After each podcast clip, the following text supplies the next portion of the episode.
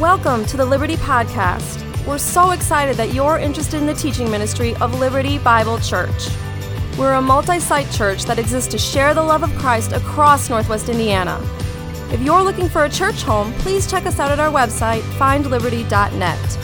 Thanks again for joining us as together we're transformed by the teaching from the Word of God. As I got breakfast this morning, I turned on the news and saw the pictures of the devastation in much of the central part of our country from the tornadoes. In one town in Kentucky, there are three churches on the stra- same street, and all three of those churches were destroyed. And in those parking lots of those three churches, they've come in and plowed them, and they're planning on having three services today in the parking lots of those services. And I'm sure your heart like mine, was broken by the loss. So I would begin by asking you to join me in prayer for these people and their communities.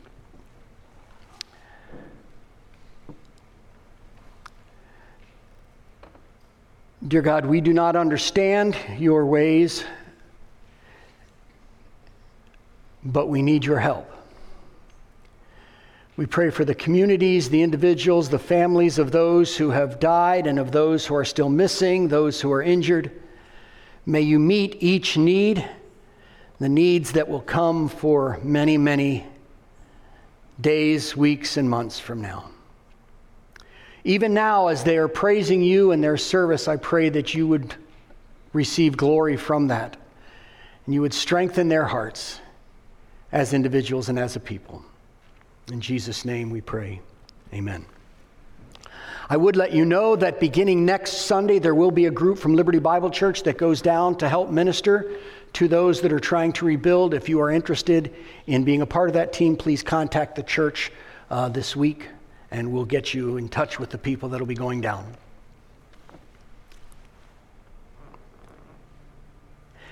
Have you ever heard an unexpected song? Maybe if you were in those parking lots today, there would be some unexpected songs sung. I'm going to begin by telling you a story that I've used once before. Some of you will have heard it, I think, but it so illustrates this point.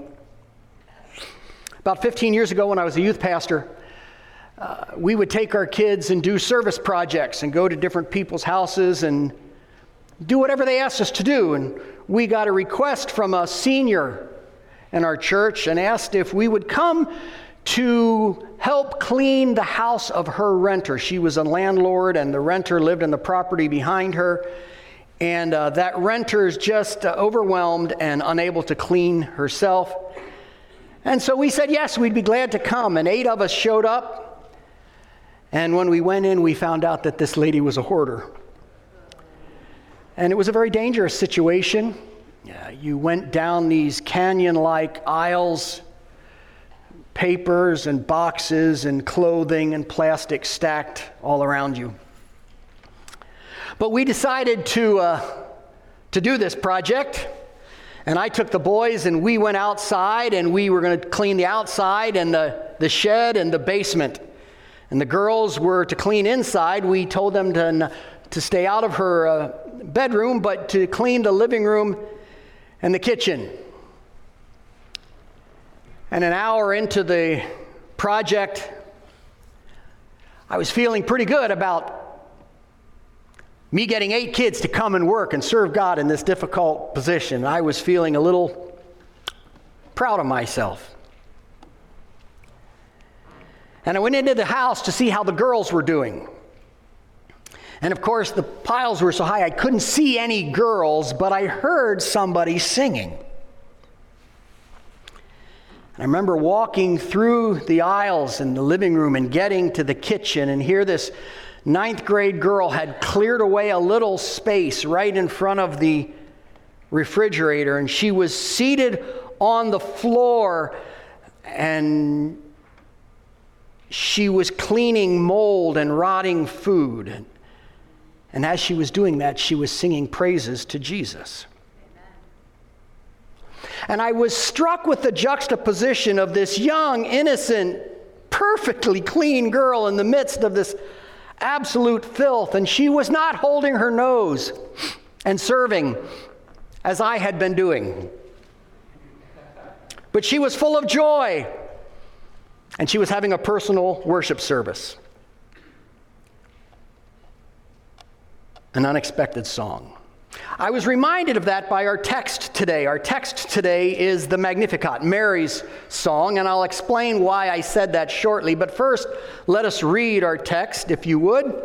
Take your Bibles and turn to Luke chapter 1. Stand as I read verses 46 through 55. And Mary said, My soul magnifies the Lord and my spirit rejoices in God my Savior, for he has looked on the humble estate of his servant. For behold, from now on all generations will call me blessed. For he who is mighty has done great things for me, and holy is his name. And his mercy is for those who fear him from generation to generation. He has shown strength with his arm. He has scattered the proud in the thoughts of their hearts. He has brought down the mighty from their thrones and exalted those of humble estate. He has, he has filled the hungry with good things, and the rich he has sent away empty. He has helped his servant Israel in remembrance of his mercy as he spoke to our fathers, to Abraham, and to his offspring forever. Please be seated. A carol of joy. This is sermon number two in a series of the carols of Christmas. Last week we had the carol of Isaiah. Next week we get to Zechariah's song. And then the day after Christmas we will look at the angels' song. As I was reading and studying this carol this week, uh, it led me to ask four questions, and those four questions will provide the framework for our study of this text. The four questions are who, how, why, and what. Who really was Mary, the mother of Jesus? How could Mary possibly express joy at this time? Made no sense to me. And why exactly did she praise God? Were there some objective reasons that Mary had for praising God? And finally, what, what did Jesus' birth mean? Both to those who were alive at that time and to those of us today. So, first question Who really was this Mary, the mother of Jesus? As you know, today there exists a whole theology on Mary Mariology, Mariolatry. She has become almost mythical, or at least apocryphal, to those who follow this. So it's important that we get to the truth about Mary and I have to tell you, today we will only begin to answer the question because Christmas is still three weeks away, two weeks away, and more information will come. We're first introduced to Mary in Luke chapter 1, verse 27. And in that verse, we're given two words, two descriptions of Mary. First of all, we're told she was a virgin. That is, she was a young woman who had not yet had sexual relations. And the second word was that she was betrothed. Our closest word is engaged to a man named Joseph. Now, engagement in that day, in that culture, was very different from engagement in the United States today. You look at the statistics. How many engagements in the United States are broken? It's not unusual. But in that culture, betrothal was a legally binding arrangement that could only be severed by death or divorce. We won't be studying Joseph in this particular series, but if you remember the story of Joseph in Matthew 1, when Joseph finds out that she was pregnant, it says he wanted to divorce her privately because that's what the law was. So, Mary is a virgin and she is betrothed. There's nothing about her supposed godly family.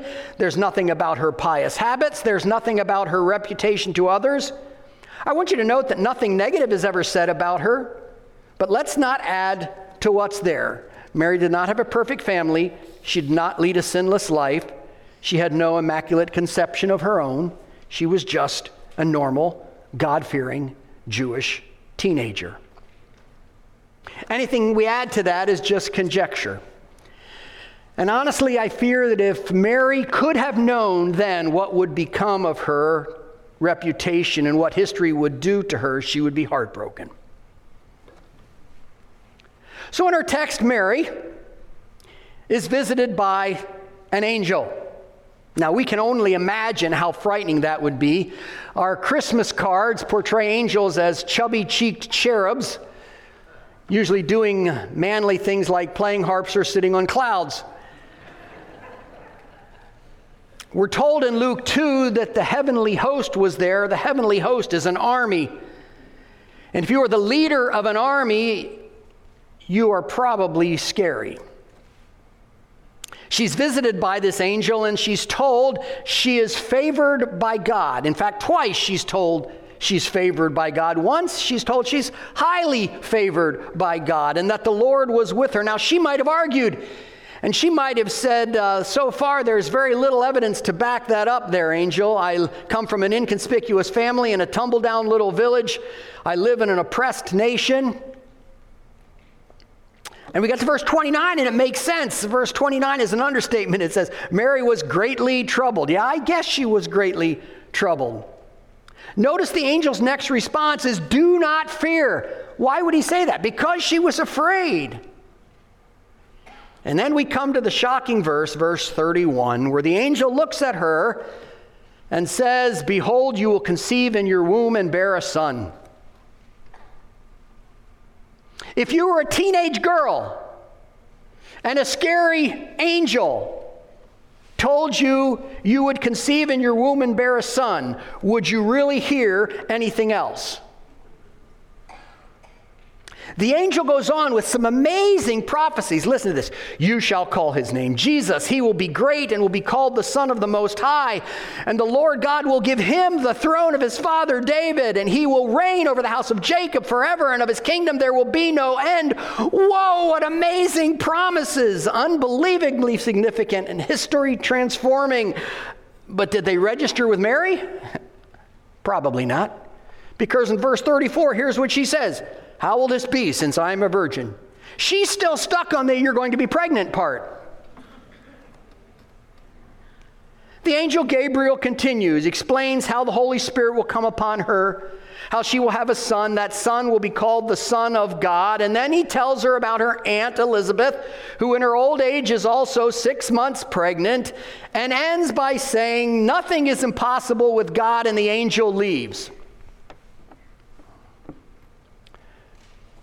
Verse 39, we read that Mary arose and in haste goes to visit Elizabeth for three months. To do what? To rejoice with her? Probably. To help her pregnant relative? That makes sense. That's what they would do. Perhaps just to stay out of sight until she figures what to do about her condition.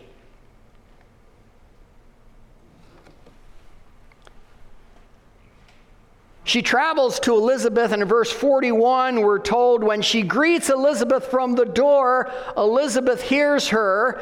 The baby in Elizabeth's womb leaps for joy, and then these amazing words come Blessed are you, the mother of my Lord. And now we're going to stop right there because that's where the story stops and the Magnificat starts. If the Magnificat had been written by Mary at the end of her life, after she's thought through it all and seen how God has worked, we could understand these profound statements that she makes, but that's not what happened.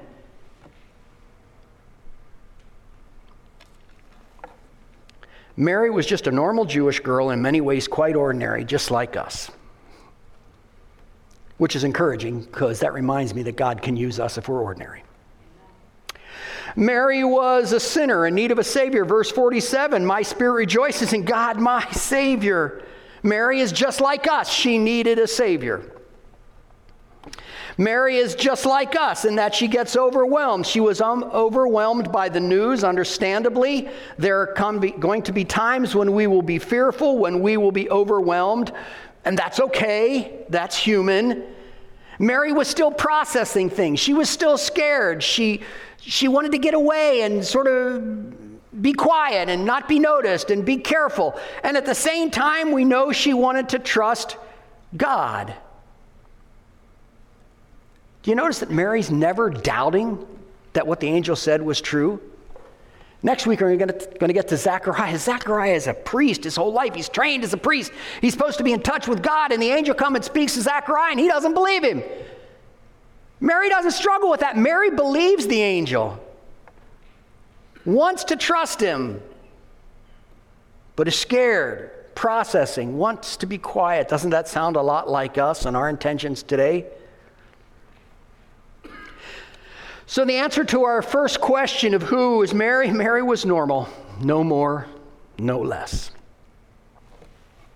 Second question How could Mary possibly express joy at this time? Now, you may not understand that question without a little explanation of culture. You see, the temptation is to downplay the effect of verse 31. Verse 31 is the verse where the angel says, You will be pregnant. Mary's a teenage girl to be pregnant when you're not married in that culture labeled you an adulterer. To be an adulterer in that culture gave you a death sentence. You could be killed. That was the prescribed punishment. Now, if the husband the offended party, was particularly gracious. He could let you live, but if he did, you had to go through a specified public humiliation, an event where the, the, the people of the town would come and ridicule you and shame you. Both the man and the woman would lose their reputation. So when the angel says, You will be pregnant, her fear, her uncertainty, her anger, her frustration would be nearly impossible for us to know and understand. And so, I ask again, given these facts, how can Mary possibly express joy? Because she didn't have any answers yet. She hadn't even talked to Joseph yet. Chronologically, Joseph was still not visited by the angel. The events of Luke 1 take place before the events of Matthew 1 by about three months. So she does not yet know how Joseph is going to respond. Oh, but she can imagine with the vivid imagination of a teenage girl. It would not be good. The angel visits her. She responds, How can this be? There's a short conversation with the angel. And after that initial conversation with the angel, her next recorded words in Scripture are the Magnificat, the song. Now, granted, some time would have had to pass from when the angel left until she visited Elizabeth. She would have had to pack. How long would that take? She would have had to say goodbye to her family, and she would have had to travel. We don't know how far that was. So she would have had some time alone, some time to think, some time to process this, but still her response is absolutely amazing. And so I ask one more time how could she express joy in this way? I'm sure I could not. My only answer she was looking more at her God than at herself. And boy, that's easy to say and tough to do. You see, if she was looking only at herself, Mary would have had little reason to rejoice. Her life was probably over.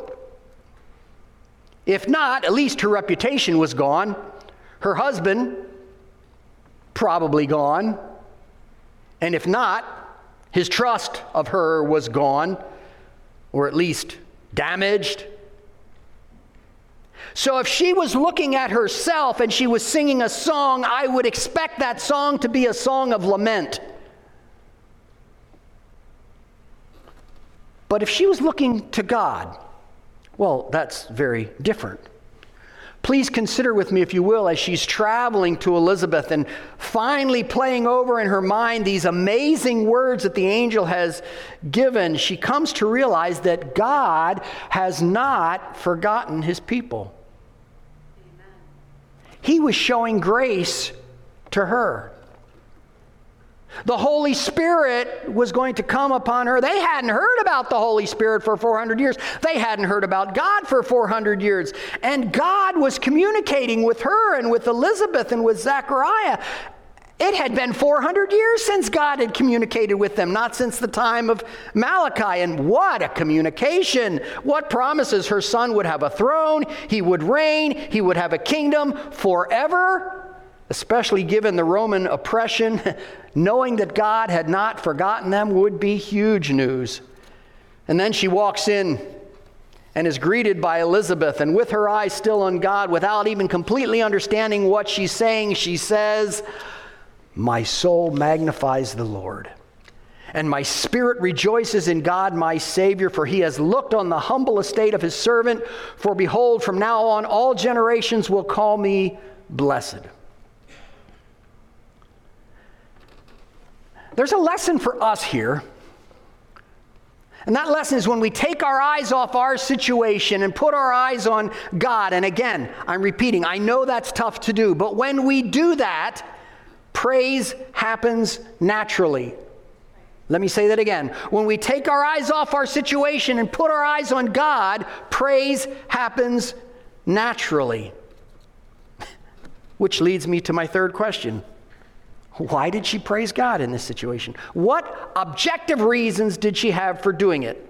Why did she say, My soul magnifies the Lord? Why did she say, All generations will call me blessed? Was it because she was so great? Because she was so wonderful? Because she was going to be so famous? Well, let's look what the text says, verse 49 and 50. For, because he who is mighty has done great things for me and holy is his name, and his mercy is for those who fear him from generation to generation. The first reason she had to praise God was for who he is. The beginning of verse 49, he is omnipotent. The middle end of verse 49, he is holy. The beginning of verse 50, he is merciful. It's as if Mary knew her Old Testament, and guess what? I think she did. Psalm 150 says that throughout history and for all of eternity, we will praise God for who he is and what he's done. Mary got that. So, Mary, who is God? Well, she says he is omnipotent.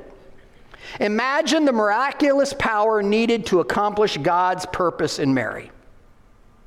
And she recognized it. And so she says, He who is mighty, he's omnipotent. Then she goes on, Holy is his name. This speaks to God's reputation. When you read about someone's name in the Old Testament, it reads, in a, in a shame and honor culture, someone's name was their reputation. God has a reputation for being holy. What she was saying is, God, I may not understand. If this may not be what I would choose, but I trust what I know about you. You are holy, you are righteous, you are without sin. With you, there is never cause for blame. God is omnipotent, God is holy. Finally, he is merciful. She says, His mercy is for those who fear him from generation to generation. God's mercy means He doesn't give us what we deserve. Mary understood that. She was normal, she was sinful, she was average, and yet God chose her, favored by God. She rejoices that God is merciful. And this God that Mary served is the same God that we serve today. That God is still omnipotent. He is not too weak to handle your present situation. Whatever present situation is, no matter how difficult it is, God can handle it. God is mighty. God is omnipotent. Uh, God today is still holy. He is not affected by sin. He is perfect, He is pure, and yes, He's so very different from the world around us that we see. He is so very different from our own personal sin. And in spite of the world around us and our own personal sin, God is still merciful. God does not give us what we deserve. Romans says that our sin deserves punishment. That punishment is called death and hell. But in mercy, God offers us freedom and life and heaven. So Mary would say, When I think about who God is, I just cannot help but praise God. But there's a second reason that Mary praises God, and again, it's in agreement with Psalm 150. She praises God for what he has done, for who he is, and for what he has done. Well, let's see what he's done. Verses 51 through 53 tell us what he's done. Now, I want you to know up front all of the actions that are described here are an unexpected reversal of reality. We have certain things about way we think reality runs, and, and God is going to, to reverse those. Uh, remember last week, uh, the, the, sermon in uh, the song of Isaiah, the, the mountains would be cut down, the valleys would be filled in, the crooked would be made straight, uh, the rough places would become a plain. Nothing what we expected. Well, well, here, God's actions are going to do that. They're an unexpected reversal of reality. And each of his actions brought on an all encompassing revolution. The first is a moral revolution. It says, verse 51, He has scattered the proud in the thoughts of their hearts. The proud. They desire to be visible. They want to be in groups so people notice them and are impressed by them and look at them and say, Oh, aren't they great? And he says, No.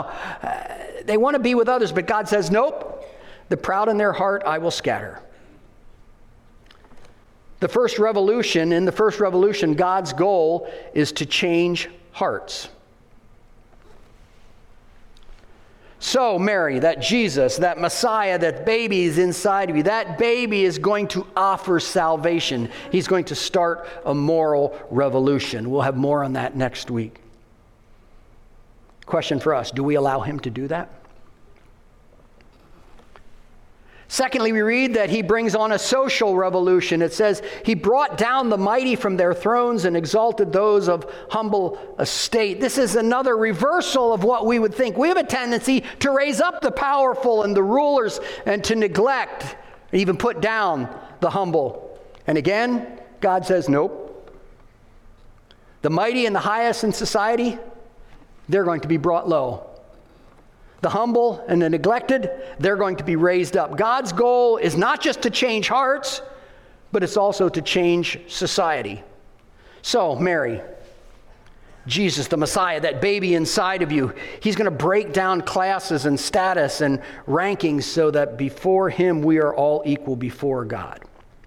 A social revolution. Do we allow God to do that? Thirdly, verse 53 is an economic revolution. He has filled the hungry with good things, and the rich he has sent away empty. In our understanding of economy, we do the opposite. The rich are filled with good things, and the hungry go away empty. But God says, nope. It's the other way around. Those who have will not be satisfied, and those who lack what the world values will still be filled. In the moral revolution, God's goal was to change hearts. In the social revolution, God's goal was to change society. But in an economic revolution, God's goal is to change our appetites. So, Mary, Jesus, this Messiah, this baby that's inside of you, he's going to show us that true riches are not in money or in things, but this Messiah is going to show you that those who hunger and thirst for righteousness will be filled a new economy. Do we allow for that? Now, I've got to be really honest here. That Mary saw all of this and spoke it as a teenager is truly amazing. You expect some famous preacher or professor of a theological institution to write stuff like this, not a teenage girl but she got it. And since she did and could understand God and who He was and what He did, she did praise God. And when we understand who God is and what He's done, our response will be the same. Let me say that again. When we really understand who God is and what He's done, our response will be the same it will be a response of praise. Final question What exactly did Jesus' birth mean to those in his day? Well, the answer is found in the text. Look at verses 54 and 55. He has helped his servant Israel in remembrance of his mercy as he spoke to our fathers, to Abraham, and to his offspring forever. To the Jews who were living at that time, the coming of the Messiah meant the fulfillment of the covenant. It meant that all that had been predicted in the Old Testament had come true in a person, Jesus.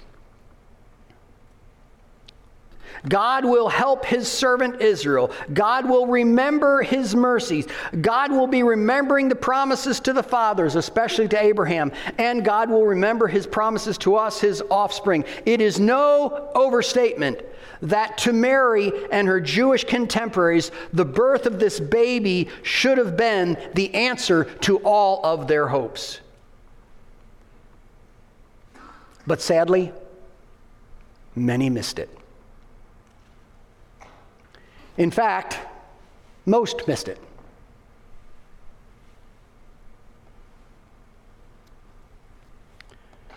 What does the birth of baby 2,000 years ago mean to us today?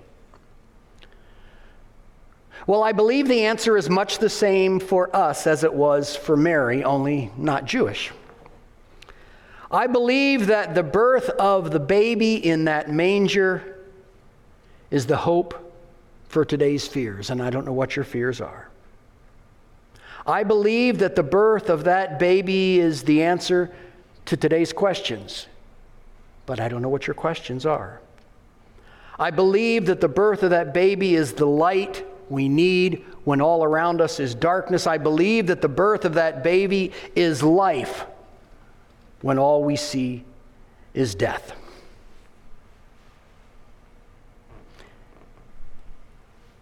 And sadly, many people on earth will miss that too. And some of us in this room will miss that. My prayer this morning is that you will not miss that. That you will understand what the birth of that baby means. And you will grab hold of it. And when you have not missed it, you will look at God's gift rather than our own troubles. And when we look at God's gift, our only response will be, like Mary, one of praise. Let us pray. Dear God, our heart wants to serve you. We want to praise you. Forgive us when we see ourselves and concentrate on ourselves and take our eyes off of you. But as we've been reminded today and throughout this season of the real meaning of Christmas, help us to rejoice in what that means because of the life that we have in your Son, in whose name we pray. Amen. Thanks for being with us today. If you'd like more information on our church or a place to connect, you can check us out on the web at findliberty.net.